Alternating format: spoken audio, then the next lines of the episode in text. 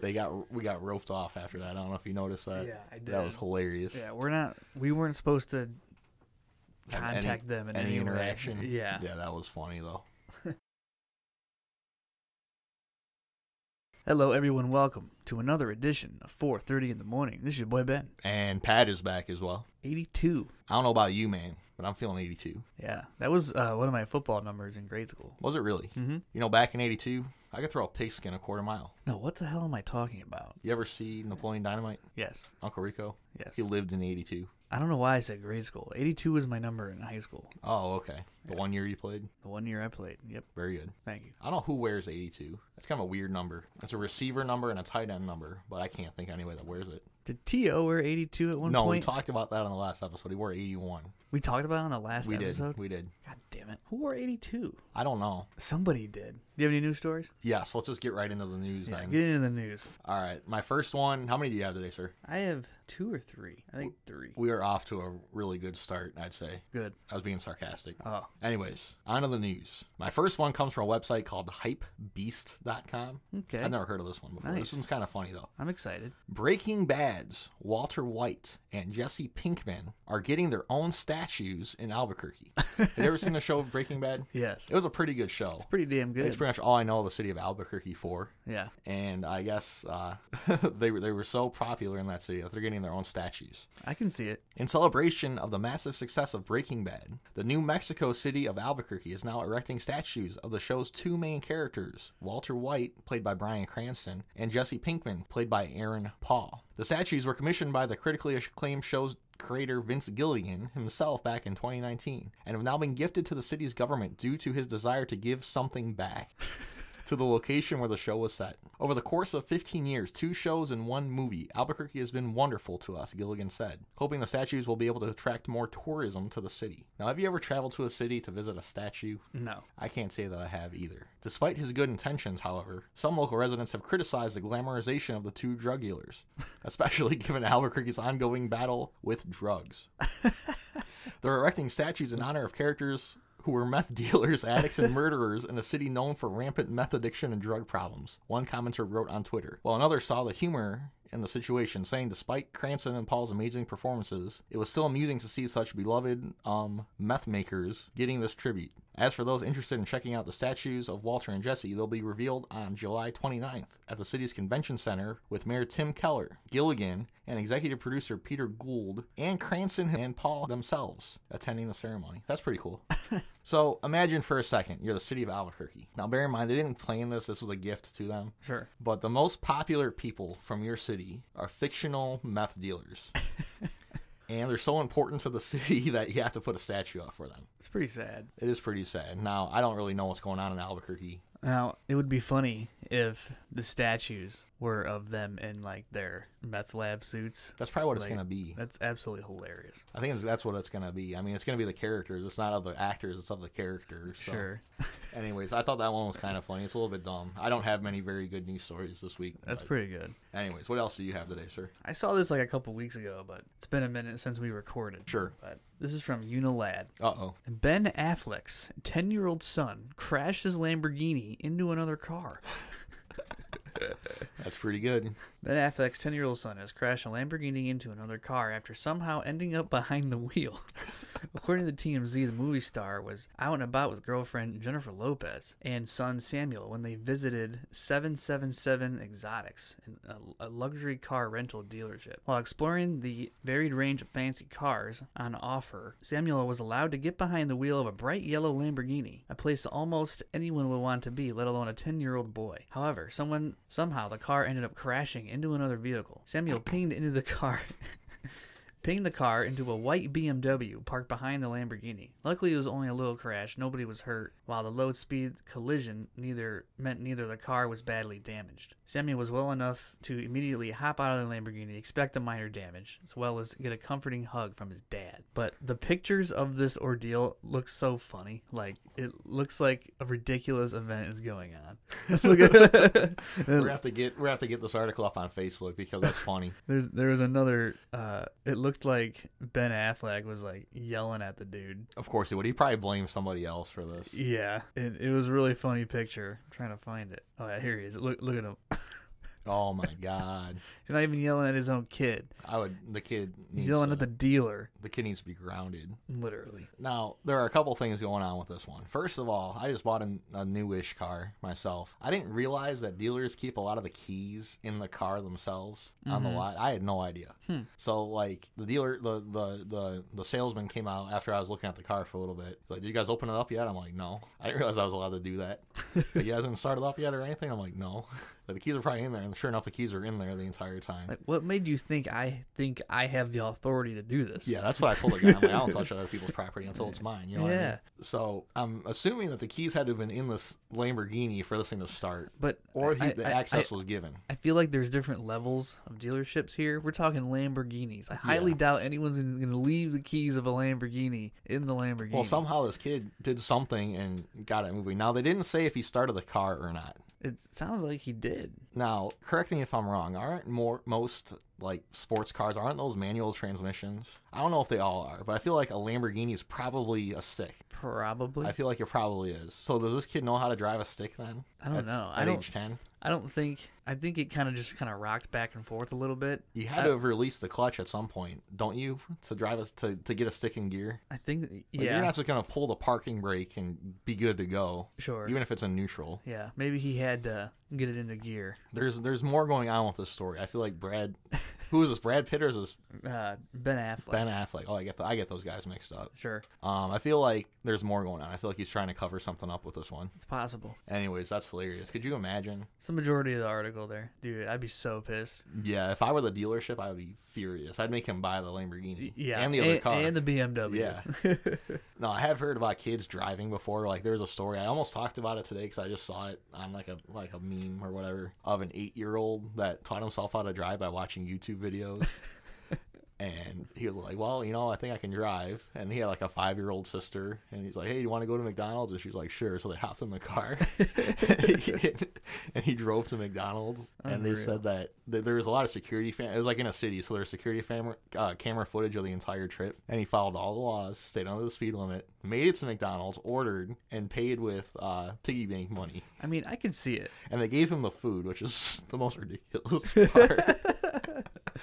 That's hilarious, though. but anyways, that was a great news story. What was that from again? Unilad.com. You know, ad. Yep. Okay, Brad Pitt. No, not Brad Pitt. Fuck, Ben Affleck. Fucking Ben Affleck. He's a troublemaker. yeah, he is. Anyways, I got this one from UPI Odd News, and I'm gonna be surprised if you don't have this one. 'cause I Our think you, favorite. I think you're gonna have this one. New Jersey man finds one thousand dollars in money from 1934 buried under porch. Do you have this one? Uh, This is from July 11th. A New Jersey man doing home renovations made a surprising discovery underneath the porch area. $1,000 in 10 and $20 bills from 1934. Rich Gilson and his wife Suzanne bought the 1920s era cottage in Wildwood about four years ago and have since elevated the house and added a new foundation. Gilson said he was using a mini excavator to remove parts of the old foundation on Friday when he encountered a pair of strange objects. I thought they were weeds, Gilson told NJ.com. I picked them up and just threw them aside, and they went to the pile I was using for fill. Gilson said it rained on Saturday, and when he returned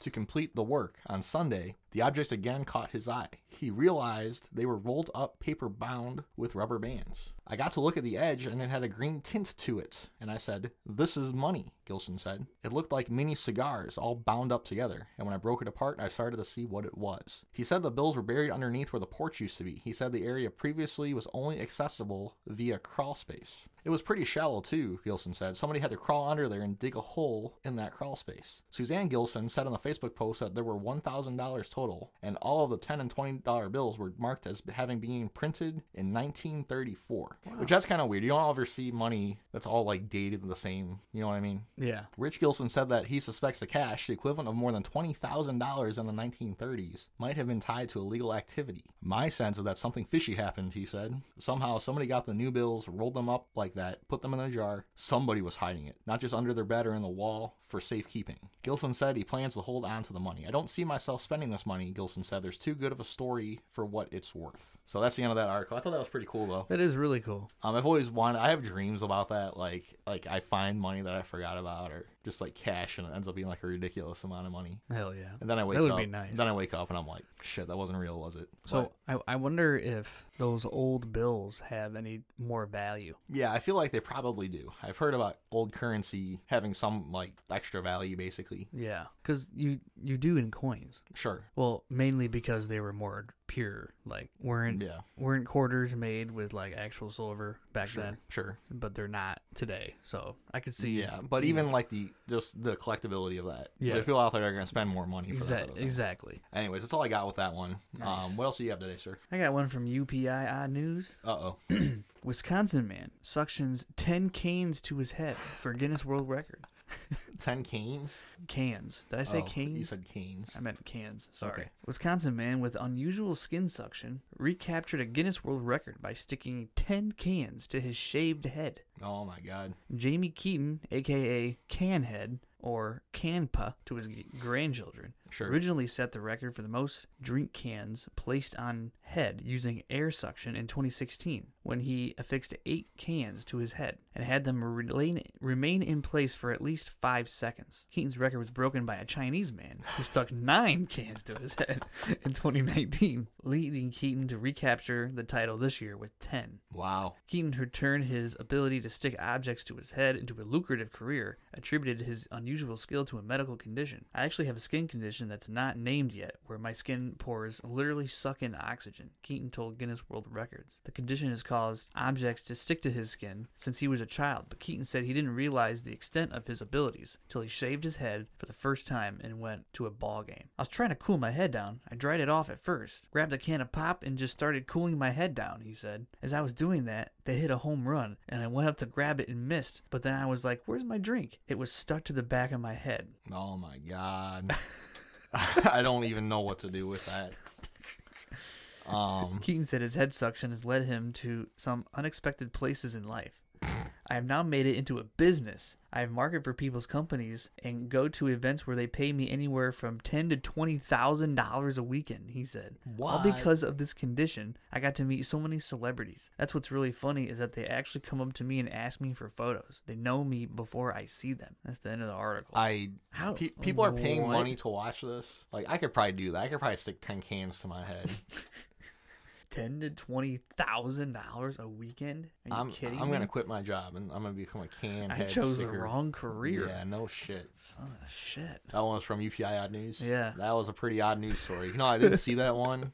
I didn't click on it though, so that, that was a good one. That I was- didn't think it would be like all that. There was a lot going on with that one. Anyways, uh, do you have any more news? I have one more. I got one more too. Sure. I'll go ahead and get this one in real quick. This is run, this one comes from the dailybeast.com.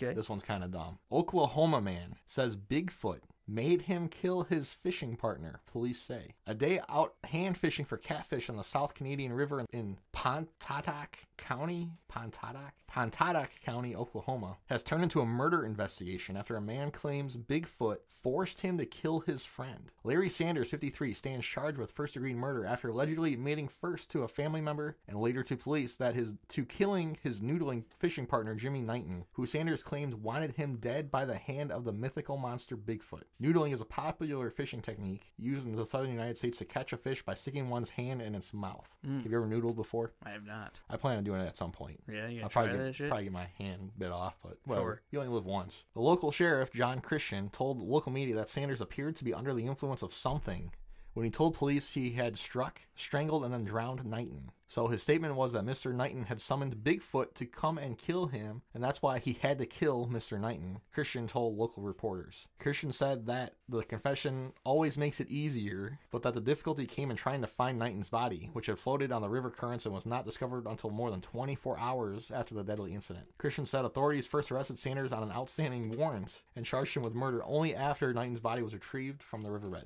So Christian killed Mr. Knighton. No, Christian's the cop. Oh. Sanders killed Mr. Knighton. So Sanders killed Mr. Knighton because he believed Mr. Knighton tried to summon Bigfoot. Bigfoot, on him. On him. Yes.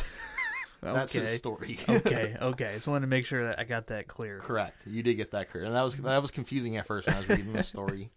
So, um Anyways, you still have to prove all the elements of a crime and what the suspect is telling you. You have to prove that it's actually what happened, Christian said. Christian said the local prosecutors will likely push for the death penalty if Sanders is found guilty in this case. Holy shit. So this asshole killed his buddy because he assumed that his buddy had summoned Bigfoot to kill him. He was like, I had no other choice, I have to kill this guy. Now, even going with this logic, if the summon already happened, Bigfoot's out to get him regardless. Yeah. I don't think this Knighton guy being alive or dead really changes anything at this point. Yeah, I agree. So number one, this guy's going to face a death penalty. But even if he gets acquitted somehow, which he's not going to because he confessed to it, even if he were to get acquitted, Bigfoot could still be out there and kill him. You know what I mean? What a bullshit story. This is this is the best you can come up with. I mean, Oklahoma's a different world out there, but I mean, you couldn't have come up with some type of self defense story. yeah, that was You had to literally- come up with Bigfoot. And it sounds like he confessed before they found the body, which is which is worse. Ugh, So I don't know. what an idiot. Anyways, uh, do you have any more news today, sir? Sure, this is really dumb.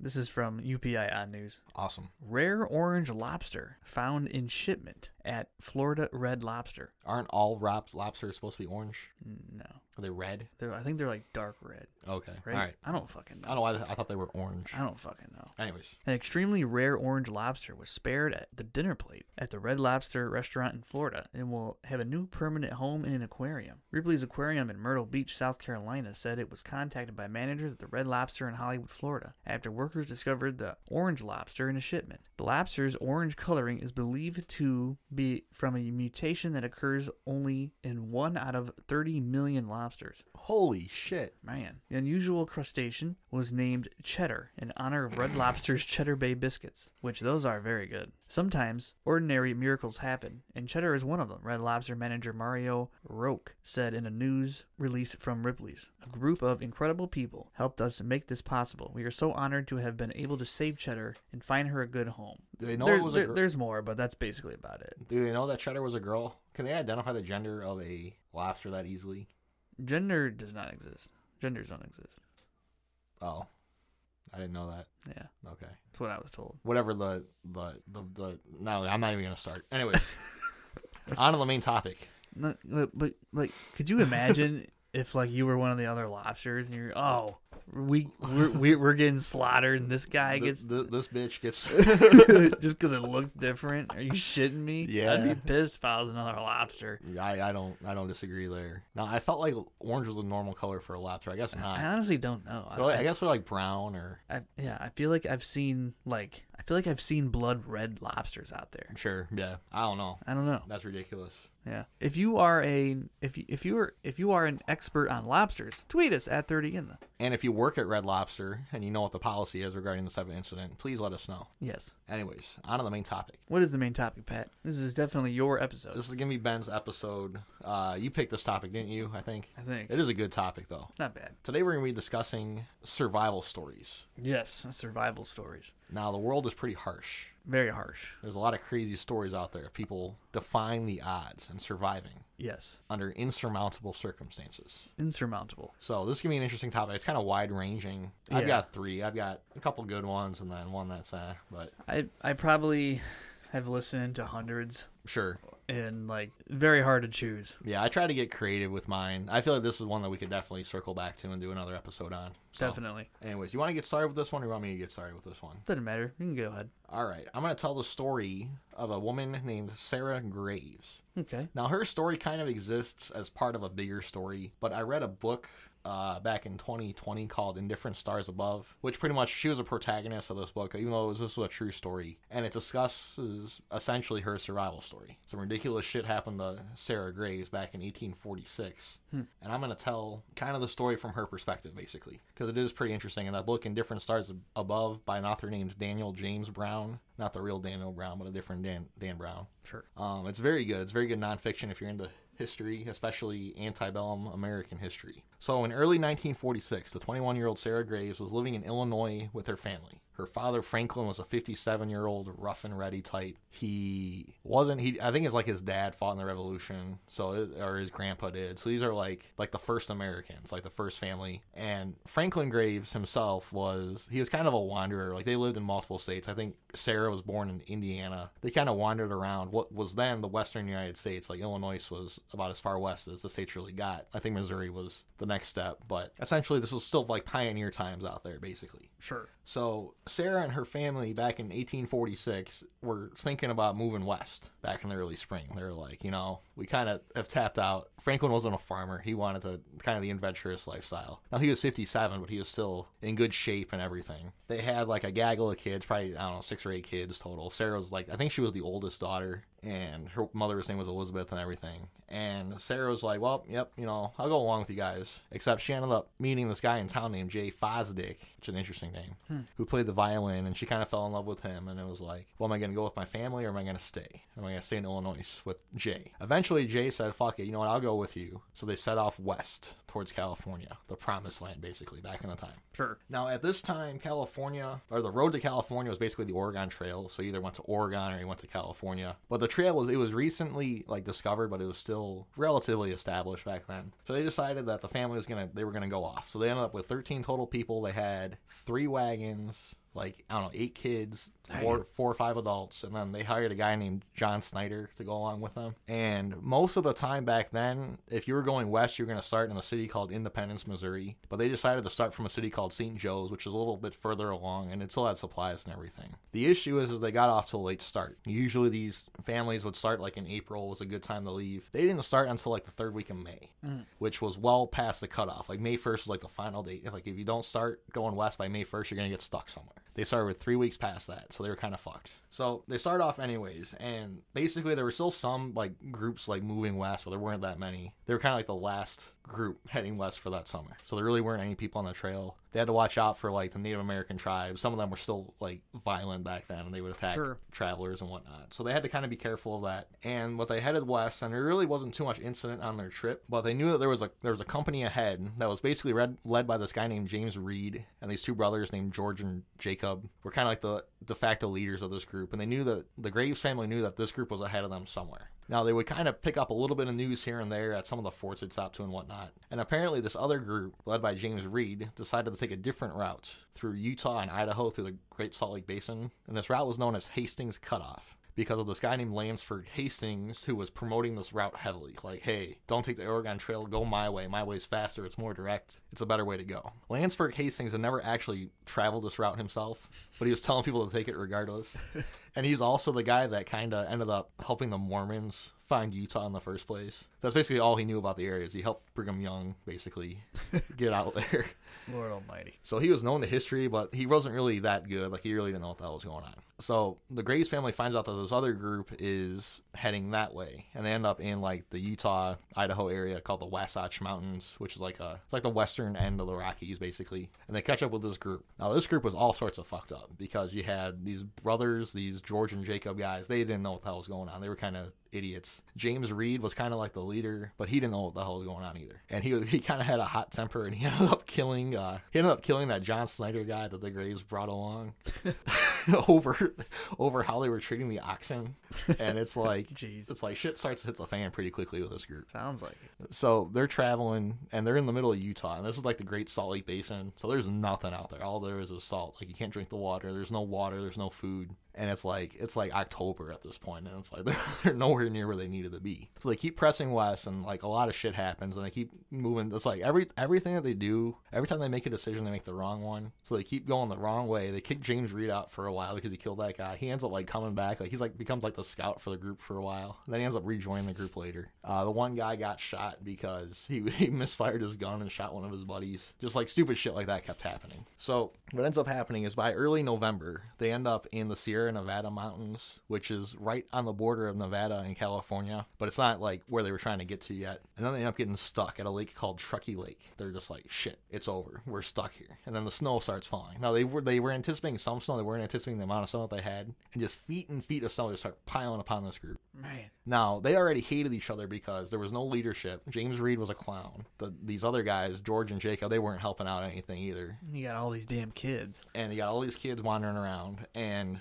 like there was no plan. So they get snowed in, in on this lake basically. So they start building cabins, which I guess proves how rugged that they were. They were just like build a cabin out of whatever. Now these were small. These are like the size of the studio basically. It was the size of these cabins. But Right. so they go to work and they basically set up to like winter because there's no way. Like they kept on talking about like trying to cross the mountains. There was too much snow. They didn't really have a realistic plan to cross the mountains. So what ends up happening is they get snowed in and then they start killing off their oxen. They were like, "Well, we're out of supplies. We're out of food. We gotta start eating." So they start eating their oxen, which will feed you for a while, but it won't help you get over the fucking mountains that they still have to deal with. Doesn't solve your problems. Sure. And there were like some like forts in the area that they could get to, but they really couldn't. They didn't know where the hell they were. They didn't have a plan to get to these forts. So as November wears on, the people are getting more and more hungry. They're stuck. They're, there's nothing's nothing's going to change basically. So in December, Franklin Graves, who's still alive, he decided that you know we could send out like a, like a small like a scout party, like the, like the most able-bodied people. We could send we could go out and like create snowshoes, and he made snowshoes himself, like just like from like raw materials. And he was able to get 13 total or 15 total people together, including himself, Sarah, her sister Marianne, who's I think 19 at the time, her husband Jay Fosdick, and a few other people. So they had like I think they had they had nine men, five women, and one of the 12 year old boys went along, and they became known as the Forlorn Hope. And they set up like Christmas time in December to go try to find help. Basically, they didn't have any plan either. Now, bear in mind, they were still reasonably well fed. The cat, the oxen were still surviving, basically Sure. but they just trek out into the snow. And bear in mind, this is 12 feet of snow that they're walking on top of. So this is like as barren as a barren landscape could get. After six days, people start dying. Mostly the older men started dying. Sure. Uh, a couple of the older, uh, well, before that, they drew lots because they were like, well, we're out of food. Someone has to go, basically. This asshole named Patrick Breen drew the short lot, and they kept like staring at him, but they didn't actually kill him because none of them could actually do it, even though they wanted to. He ended up dying of insanity because he was waiting for them to kill him, anyways. So he Jesus. ended up leaving. What they would do is they would like they created a tent where they would all sit in a circle with their backs to each other, and they'd hold up like a blanket, and that was their tent that they built. And he ended up leaving the tent, and then he died. So they're like, "Well, shit, he's dead now. May as well go at it." Then another guy named Antonio, who was with them, he died, and then eventually Franklin Graves died, the 57-year-old. Like, kind of like basically, if there was a leader of the group at this point, it was this guy. He dies, and as he dies, he tells his daughters, "He's like, hey, you have to eat my body to survive."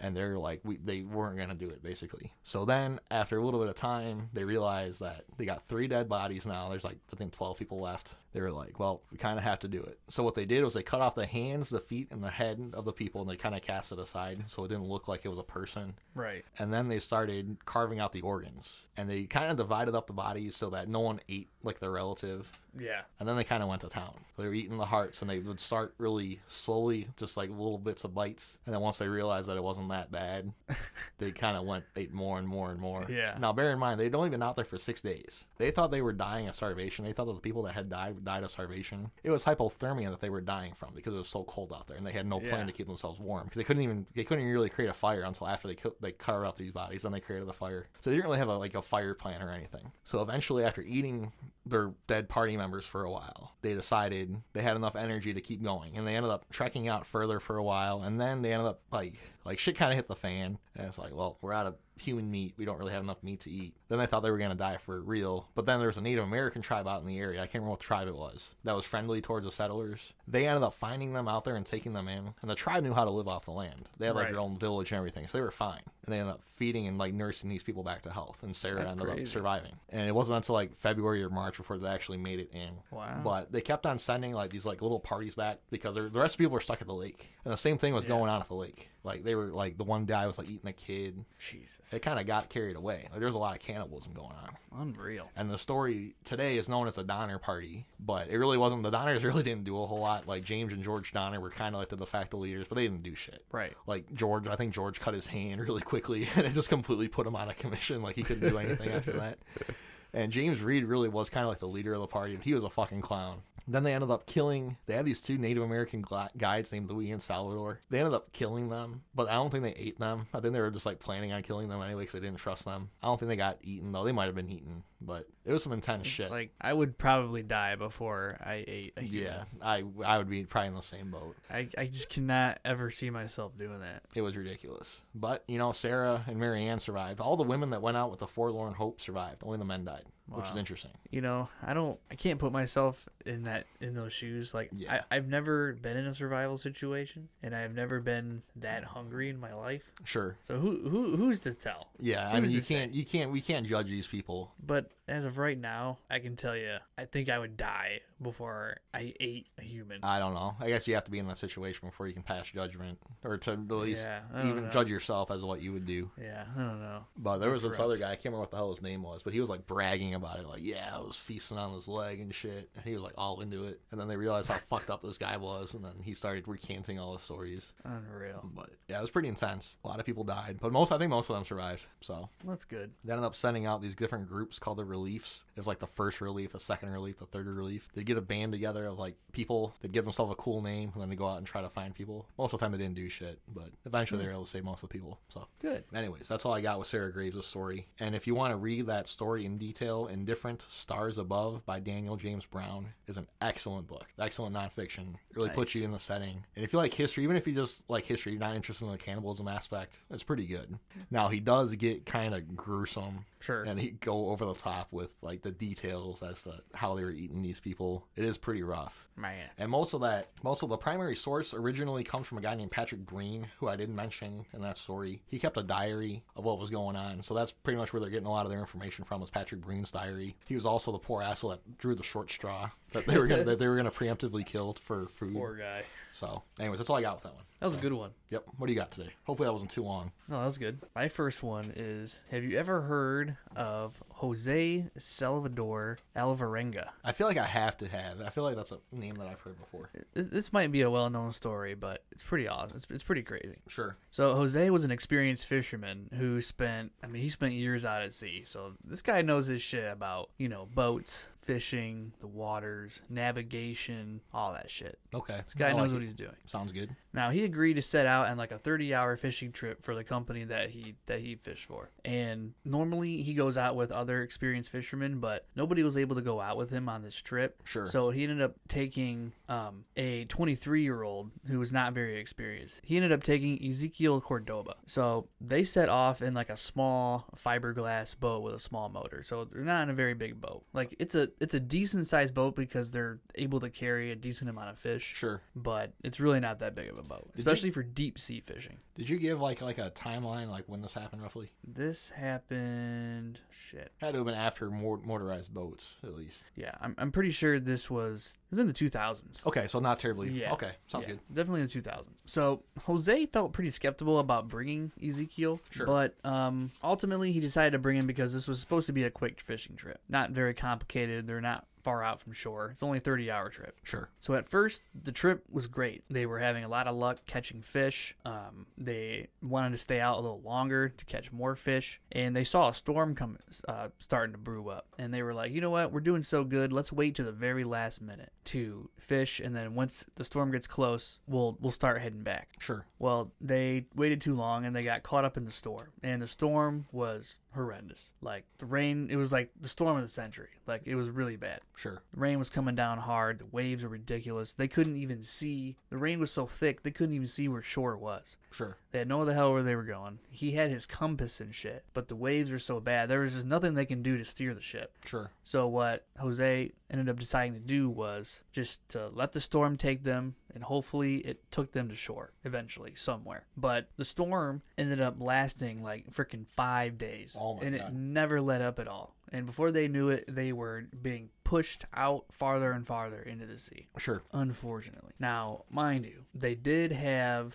now they didn't have very many supplies because this was only supposed to be a 30 hour trip. Okay. So they took limited amount of water, limited amount of food, yada Sure. yada yada. Now, by the time the storm was, was gone, the boat was just utterly destroyed. Their motor had been completely ripped off the boat, so they had no motor, completely gone. Now they did have a radio. The radio worked, but the radio ended up getting fucked up Yeah. and he was able to get a transmission out saying they got caught up in a storm. He like called his boss on the on the radio, Sure. but it was broke before they were able to get a message back from anybody. Okay. So they don't really know if anybody got the message, but they were just kind of banking that they did. Yep. And so they were just kind of drifting out there for a while, just hoping somebody got the transmission and they were looking for them. Sure. Well, uh, turned into a very long time. And after four months, Four months. Holy shit. so they were out there together for four months. Now they would drink their own urine. Now Jose was very experienced, so he would literally like jump in the water and like catch jellyfish and like birds sure. and shit like that to like eat and stuff. And they would have to eat raw seafood basically. Yeah. And Jose was used to that, but this other kid, Ezekiel, he he couldn't handle it. It wasn't happening. And after four months, he just could not stomach any of it anymore. Like they would literally drink turtle blood to Yeah. stay hydrated in their own urine and shit. Sure. This guy couldn't stomach it. Every time he would eat, he would start throwing up, and then he so he just quit eating, and eventually he starved to death. So Oh my he- he- God. the 23 year old unfortunately ended up dying. So now Jose was out on this boat, out in the middle of the fucking sea, all by himself, and he ends up getting into into a depression after this guy dies. Sure. And he doesn't even touch his body for like six days. Oh the, my the God. body's on the boat for like six days, and he's like talking to it. He's probably like kind of hallucinating at this point Yeah. I can imagine. but eventually he gets like this feeling of hope and he has like a little mini funeral for this guy and then he shoves him off the boat and this guy just focuses on surviving Sure. this guy would last another nine months Holy shit. on this boat 438 days total Okay. I've heard of the story. Yeah. this guy was Yeah. out on the boat and he just kept drinking turtle's blood eating turtle eating whatever the fuck this guy can get his hands on from the ocean Sure. and he ended up uh, he ended up reaching an inlet to the Marshall Islands, and he swam to shore where he saw like this really small hut that this couple had been living in. Oh, And- okay. There you go. So he was able to find people and uh, get taken to, s- to safety. So Wow. they gave him food. Now his family like couldn't believe it because they did get because his boss did get the transmission, but when they went to go search for them, they were so far out Yeah. and they only found remnants of the boat. So they all thought that they were dead. They all wrote them off as dead, had Sure. funerals and shit and Yep. everything. So when he came out, his family was ecstatic. But there were other people that were like, dude, this dude's lying. Like, He's an imposter. this this dude looks too good to be out on a boat with nothing for five months. Sure. But this dude was just able to survive. And, Yeah. and a lot of people thought that he killed the partner and ate him oh my god. and all this shit. So, yeah. But he ended up taking like multiple lie detector tests and passing all of them. I guess that is crazy. Could you imagine Mm. Yeah. Mm. surviving all that and being like suspected of murder after the fact? Yeah, unreal. but yeah, that's that's the story of Jose. I think there was a movie about that. I'm pretty sure there is. Probably. Um, that was a really good story. And it's kind of Yeah, better than that's a good one. It's gonna be better than my next one because my next one's a similar story about Stephen Callahan, but he only survived 76 days, so that's not nearly as impressive as 438. But this is still kind of an interesting story. And I did a bunch of different research on this guy, but basically in 81 he went on a solo sailing trip. Now this guy was like a he was a, he was a seaman. Like he would he would build his own boats, like his own sailboats, and he'd sail them. And he could sail like from like the Atlantic coast to Bermuda with no problem, just by himself on his little his 21.3 foot sailboat. So he took out his boat that he named the Napoleon Solo and set out from Rhode Island to Bermuda and then to England. So he did all this without incident by himself, which is crazy. That's pretty. Could you that's imagine? pretty impressive. This isn't a huge boat. It's only 21. It's like the Yeah, it's size not- of my car, not- basically. not very big. Um, he was heading to uh, Spain. He was part of a race, and I guess he was heading to Antigua in January of 82. And he ended up colliding out at sea with an unknown object. Something hit him from below and pretty much wrecked his boat. He thinks it was a whale, but he doesn't really he doesn't really know what it was. Something came up from above and hit his boat, and he collided with it that he didn't see, and it damaged his boat badly. Now it didn't completely sink the boat, but it capsized it, and it made it pretty much useless for him. Damn. So what ended up happening was he was out in the middle of nowhere. He hadn't really he didn't really have an idea. I mean, he kind of knew where he was headed, but he out in the middle of nowhere, like 800. I think he said like 800 miles from uh, the Canary Islands. Just in the middle of the Atlantic Ocean, basically. So he's out there, and he had a survival raft, like a six foot. I think he said it was like a six foot raft, and it was one of those that had like a tent above, so he wasn't gonna have Nice. sun damage. So what he ends up doing was he stuck by the capsized boat, like his normal boat, and he was able to salvage at least some supplies by like diving back in and getting some shit. So he's able to save a couple water stills, some like fishing equipment, but no tackle, Damn. and just a few other things. And he was able to basically set himself up. And he, or I guess he did have a survival book as well. That he was able to salvage. So he had he had some idea of what he was going to put together. Basically, now he had three water like solar water sills where you like derive water from the atmosphere basically he didn't know how they worked though so he had to take apart one just to figure out how they how the other ones worked so he only had two he could have had three but he only had two and it was basically it would create like a pint of water a day basically so that was how he hydrated himself and that was all he was able to drink outside of rainwater that he was able to collect so that's you're kind of pushing the limits right there Yeah.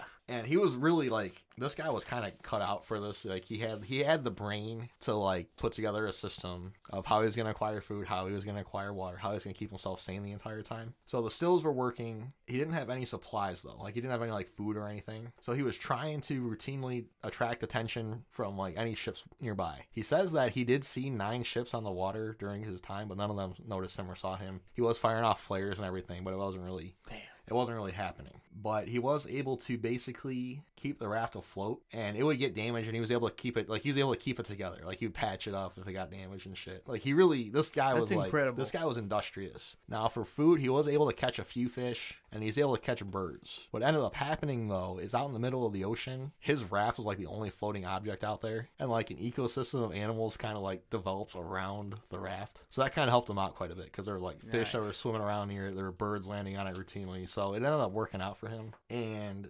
basically, after 75 days afloat, he spotted an island near uh, Guadalupe. And I guess a fishing vessel was out there nearby. And they ended up finding him pretty quickly and saving him. Nice. But it was like 76 days of just Unreal. consistently putting together a plan. And this guy ended up this ended up like starting his career as like a writer because he was like he was like Sure. on it the entire time. So he's now a survival coach basically. That's like what a better survival coach than a guy that was stuck in the that situation for literally lived it. Yep. So he's written survival books and he does a lot of survival lectures these days. Nice. And it was it was pretty interesting serious story. I didn't do a good job of breaking it down. There's a lot to research with this one. But I mean he had a plan. Like he was like, I'm gonna stick next to my boat for a while, salvage whatever I can that I think is gonna be useful, and then kinda go from there basically. So I thought that was pretty interesting. Definitely a challenge. That's like that's like the mean, that- peak Of, of like masculinity is like having to survive like the challenges. You know what I mean? Like I feel like that's what you would have to do. You would have to one not panic sure. and just really think about what the fuck you're gonna do.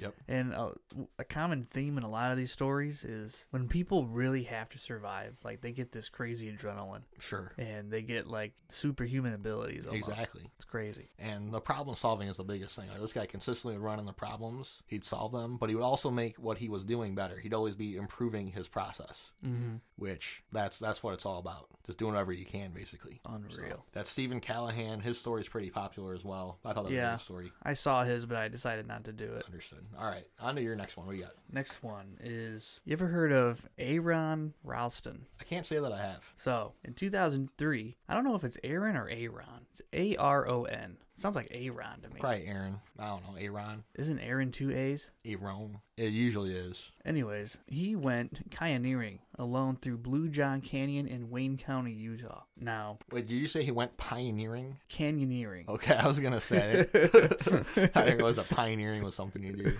Hey, come on, fam, we're about to go pioneering. All right, I'm sorry. So, as he was descending this canyon, a boulder that was suspended got dislodged and it smashed his left hand and then pinned and crushed his right arm against the canyon wall. Okay, I think I have heard this story before. Yeah, this, yep. this was a popular one, I think. So immediately, there's nothing this guy can do. This rock weighed like 800 pounds, sure, and it was completely pinned. You're not doing anything at this point. sure. And another issue was is he didn't tell anybody that he was going on this trip, and this was a very remote part of this canyon. Gotcha. So there's no way anyone's gonna know where the hell you're at. Sure. Now he spent five days slowly drinking the rest of his water supply, which was not a lot. He had like I think it was like 12 ounces Oh my Of god. water you need left. more than that. yeah, it was not it was not a lot. And he also had like two burritos. I don't know what kind of burritos these were, but some type of some type of traveling hiking burrito. I don't really know. That's all Okay. That's I guess all I guess know. that could be a thing. Now, after running out of water and food after the five days, he decided to start drinking his own piss. And he would end up like carving his name into the rock next to him Sure. and like his birthday and his apparent day of death because he didn't expect to survive the night after this. Fair enough. Yep. So after waking up, he had a drive to live and he discovered that his arm was starting to decompose. So from the lack of blood. So it's time Yeah. it's time for him to amputate his arm. So what this dude does is absolutely unbelievable. Like I think he actually tries he, he thinks about it at first, but he like couldn't do it because his um his multi tool just wasn't made for that. Like he couldn't get through like his tendons and shit Sure. and whatnot. The way I read the story is how I understood it. He ended up discovering that he could break his radius and ulna bones and using torque against his trapped arm, if that makes sense. Okay. So that he would basically be able to like Yeah. almost kind of like twist it out is how I understand it, which is unbelievable. Like, could you imagine this? No, that's Could yeah. you fucking imagine this? So he ended up amputating his forearm with his multi tool, which was like a dull two inch knife, and then he used pliers to like break his tendons, the, the tougher Oh my tendons. It was God. unbelievable to me. Now this painful process took an hour. So he's literally doing this for an hour? carving at his arm for an hour Oh my to god. free himself. After freeing himself, now check this shit out. He climbed down the canyon that he had been trapped in. He rappelled down a 60 foot sheer wall, Oh then my hiked God. out of the canyon all one handed. And he Yeah. rappelled down. That means that he was doing you- this with a fucking rope. Like he's going down the mountain. Like how the hell is this guy not bleeding to death? and he's starved. He's And no dehydrated. water. No water. Oh Now- my god. Check this shit out. He was eight miles from his vehicle, and he had no phone. After, but after six miles of hiking, he encountered a family on vacation from the Netherlands. Could you imagine you travel from the Netherlands and you're out hiking in the United States? You think you're all alone, and some asshole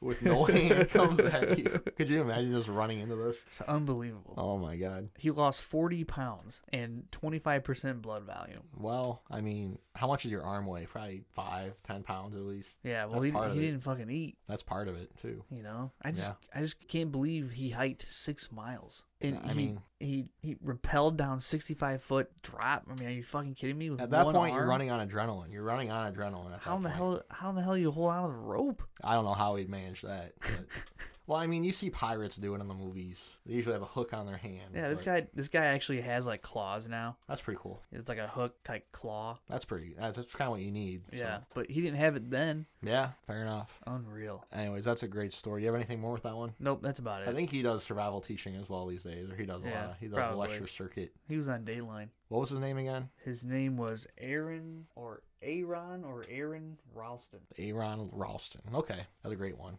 Yeah, that's We pretty. gotta good. get him on the show one of these days. Talk about his story. Sure. Anyways, my next one. This one's a little bit different. That's my last story for the day. This one's gonna be a quick one. Have you ever heard of Ol Rip? Old rip. I don't know. Ol Rip, the horny toad. Oh, It was Okay. a horned lizard, but they keep calling it toad, even though it's, it was a lizard. Okay. Back in 1897, the horned lizard, which is what it really is, even though everybody refers to it as a toad, even though it was a lizard, was put in the cornerstone of Easton County, Texas's third courthouse that they were building. So for some reason, you know how back then they would put like like a Bible and stuff in like the cornerstone Sure. of a new building. Some kid caught this lizard and was like, "Hey, Dad, I caught this lizard." And the dad was like, "You know, what, we're gonna put it in the cornerstone just for just for fun, basically." The lizard was alive. They put it with a Bible and a bottle of liquor and a bunch of other shit. They put it in the cornerstone and they sealed it up. Sure. And that was supposed to be the end of Ol Rip. What ended up happening is in 1928, which would have been 31 years later, it was time to build a new courthouse. So they were taking down the old one, and someone was like, Hey, remember that lizard that got thrown into the cornerstone? And everyone was like, Yeah, I do remember that. So I guess the entire town gathered up, and a bunch of people traveled like like just to see the lizard basically because they thought it was funny and then when they cracked open the cornerstone they pulled it out and then it started to move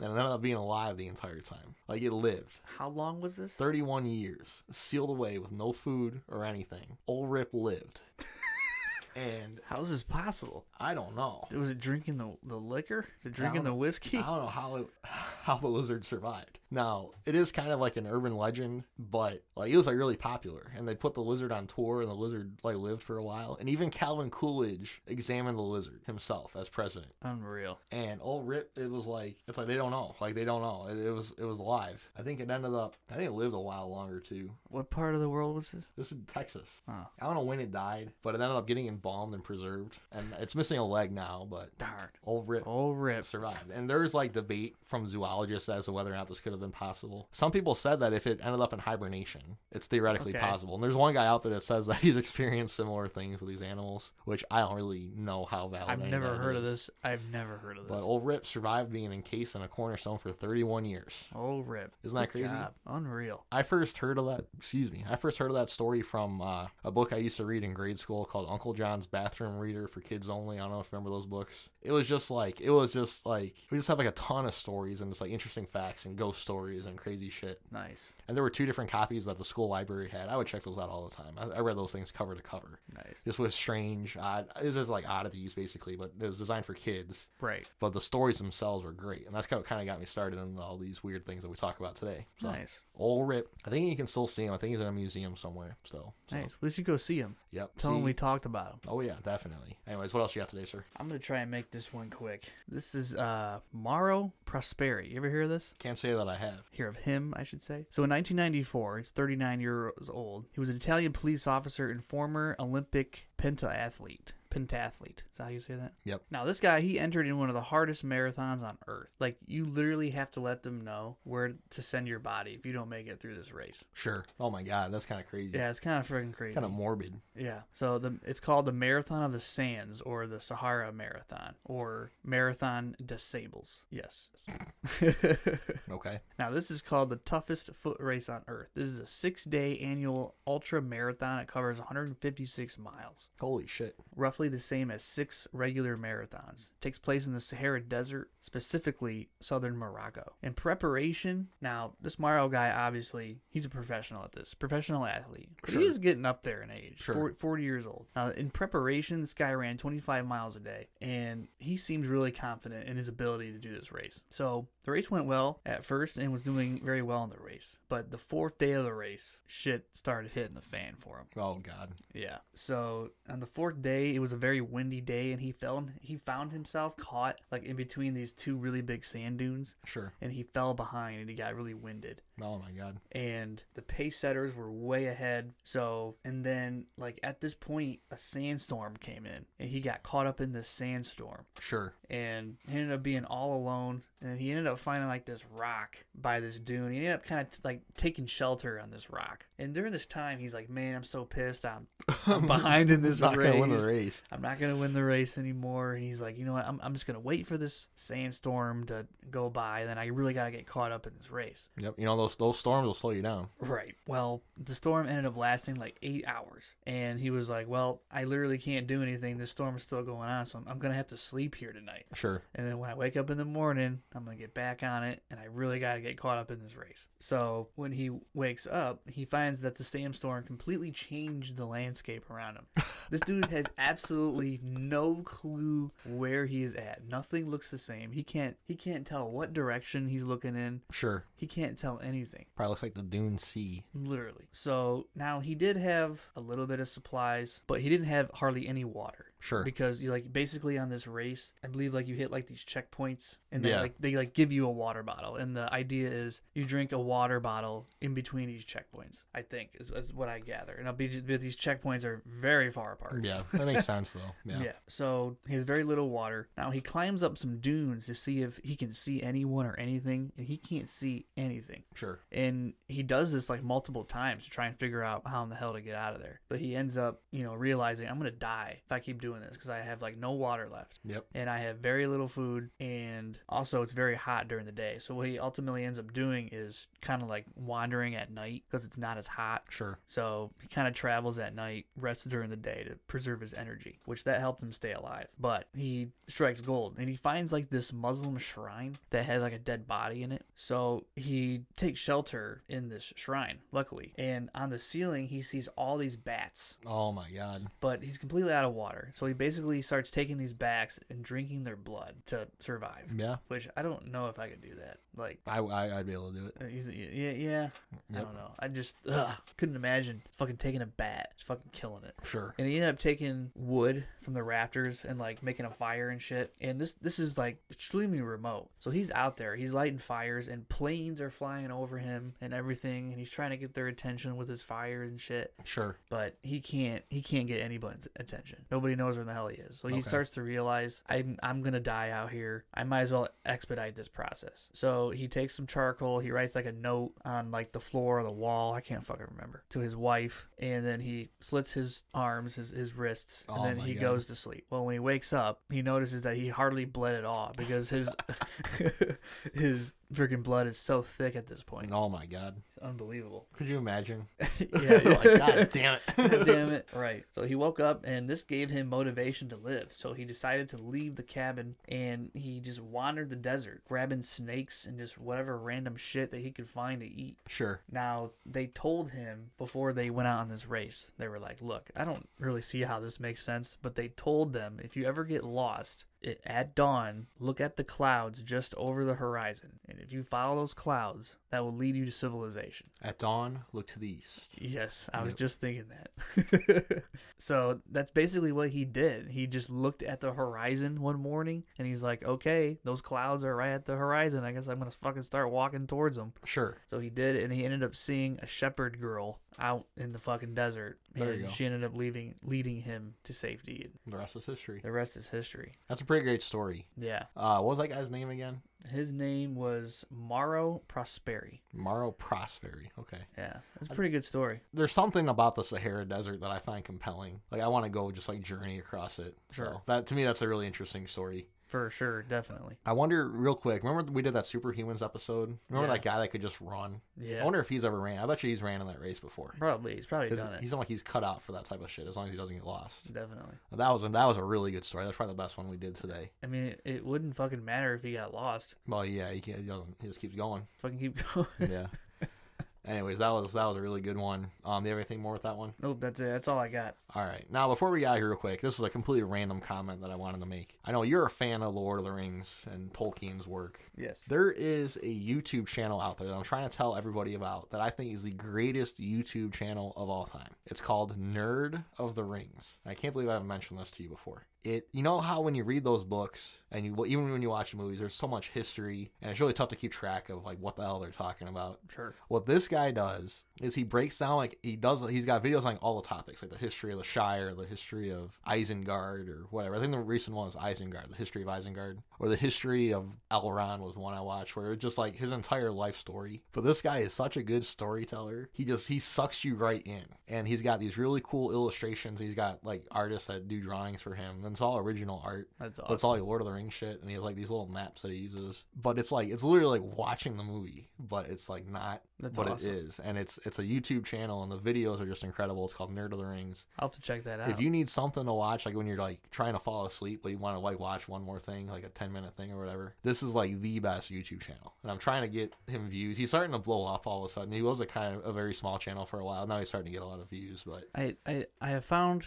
something similar to that with Game of Thrones sure, because I, I got very confused with just a bunch of the history of the houses yeah, and it, stuff like it that. does take a lot. Yeah, And there's a guy that breaks it all down really awesome. sure, along with a map of the world and uses the map of the world to explain houses and shit like that. Yeah. So it, it was pretty awesome. yeah. See, with like Game of Thrones, uh, the show itself was kind of tough for me to really wrap my head around, like what was going on and who the houses were. Sure. Once I got into the books, though, I read the books very slowly. I was able, it made a lot more sense to me, like in my Yes. head. Um, but the map, it, the map can get kind of challenging too at times. Yeah. I think it's the third book, the third and the fourth book do a really good job of like telling stories in terms of like the process of moving across the map slowly and wh- how how the map actually matters. And the Westeros becomes like a character in and of itself Yes, definitely. during like the one castle is like like so important, but when you look at the map, you realize just how important that one castle is. And it's funny, like in the third, Harrenhal. no, uh, well, Harrenhal is another really important one. The one I was thinking of is uh, shit. What the hell is it called? Moat Kalin.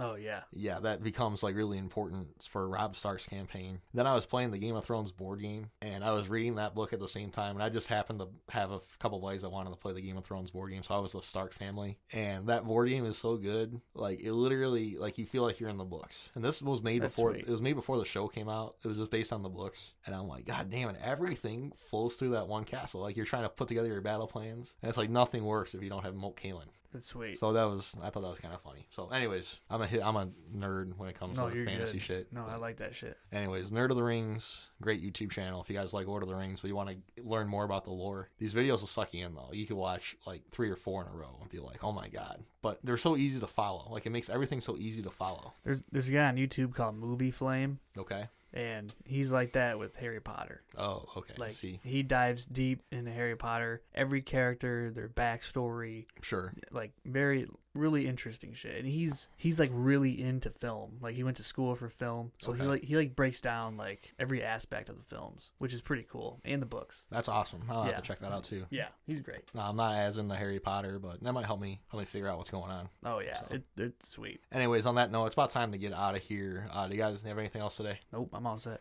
Uh, Tim will probably be doing next episode, I think, maybe. More just than depending likely. on what, what happens. Yep, So he's ready to go. He's got a topic picked out and he's got some comments he wants to make. So that shouldn't be a problem. awesome. Uh, please tweet us at 30 and the. Please check us out on Facebook. Please check us out wherever you listen to your podcast. I'm trying to promote the show a little bit. We're getting better. We're getting some people out there. We do have our first listener in Austria. So Thank you. that's Thank pretty you. cool. Awesome. Great to have you.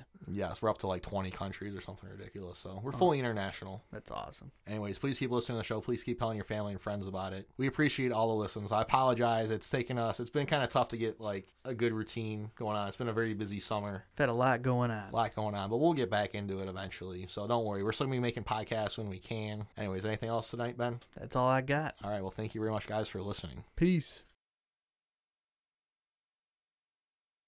Normally, he goes out with other experienced fishermen, but nobody was able to go out with him on this trip. Sure. So he ended up taking um, a 23 year old who was not very experienced. His name was Ezekiel, Ezekiel Corbadoa. okay. Cor- Cordoba. Ca- Cordoba. Cordoba. Ca- he ended up taking Ezekiel Cordoba. So the day after the wedding, that was kind of like a long fucking day, right? We left the hotel at like noon. Really? Yeah, and before that, I had to go. I had to get an Uber to Nazareth, get our car right, and I left the baby's breath in Paige's car, and it smelled so bad, and I had to endure that all the way back to the hotel, literally fucking twenty minute drive, and tired as shit. And I had to smell his fucking baby's breath. You- You know that cloud that was above the dance floor? Did you, Yeah. Did you see it? at No, all? I didn't look at that. Yeah, not, not a lot of people saw it, but it was part of the decorations. And you make the cloud. It's with a plant called baby's breath. Oh, okay. Yeah. And it was really cool looking. Anyways, we had to get rid of all that shit. So I stuffed it in our car before I got on the bus. right? Because I didn't know what the fuck to do with it. Sure. Dude, it smelled so bad. And I had to fucking endure that shit all the way back to the hotel. Alright, so. I'm not gonna lie. You guys put together a great wedding. Thanks, man. Did you have a good time? I had a great time. It was a privilege to be there. Good, I'm glad. Yeah, it was fun. It's a lot to put together, but Yeah, the food. I don't know if I told you the food was perfect. yeah. Like I wish I could have had more than one plate, but I was like, it's not a good idea just to go crazy. I mean, you easily, definitely should have had two. I plates. probably should have. because they were not letting us take anything home, Oh yeah, I forgot about that. which was annoying. The mac and cheese was perfect. The vegetable, the green beans. See, I like green bean base, so like that's fucking perfect. Mm-hmm. Those were good. Uh, the meat was great. It was The that was- braised beef was phenomenal. the braised beef. I should have had more of that. I had more of the chicken than the beef. I should have gotten some more of that braised beef. That was Man, that shit was bomb. That was the shit. Let me tell but I was a I should have eaten more because while everybody was eating, we decided to thank everybody. you. Oh, okay. Yeah, I was, that's what you should do. That's the smart. Well, I scarfed down my one plate, and then that was it. I didn't have time to eat again after that Well, yeah. because right when we were done, they were taking our tables down Yeah. for the dance floor. I was like, "Well, fuck, I guess I'm done eating." Me and Tony got kicked out. We didn't have anywhere to sit after that, which was fine. Yeah, I that was one thing we didn't think about was when they took the head table away, where we were gonna sit. Yeah, there wasn't any sitting after that. So, But I was overall I was happy with Nazareth. They were good service. yep. They did well. Uh, The only issue was uh, at, at, during the cocktail hour, that was the dumbest thing. I'm not going to lie. I didn't understand it because we didn't even have any beers. We were just sitting in the room. oh yeah. I didn't understand. Well, I that. guess you could have went down to the bar. Well, you know, you know, did you know what Hudson and Hayden did, or uh, Brandon and Hayden? Yeah, did? they went to the other fucking. I got. I was pissed. I told them not to do that. they got we got roped off after that. I don't know if you noticed that. Yeah, I Uh, That was did. hilarious. yeah, we're not. We weren't supposed to Have any- contact them in Any any, way. interaction? Yeah. Yeah, that was funny though.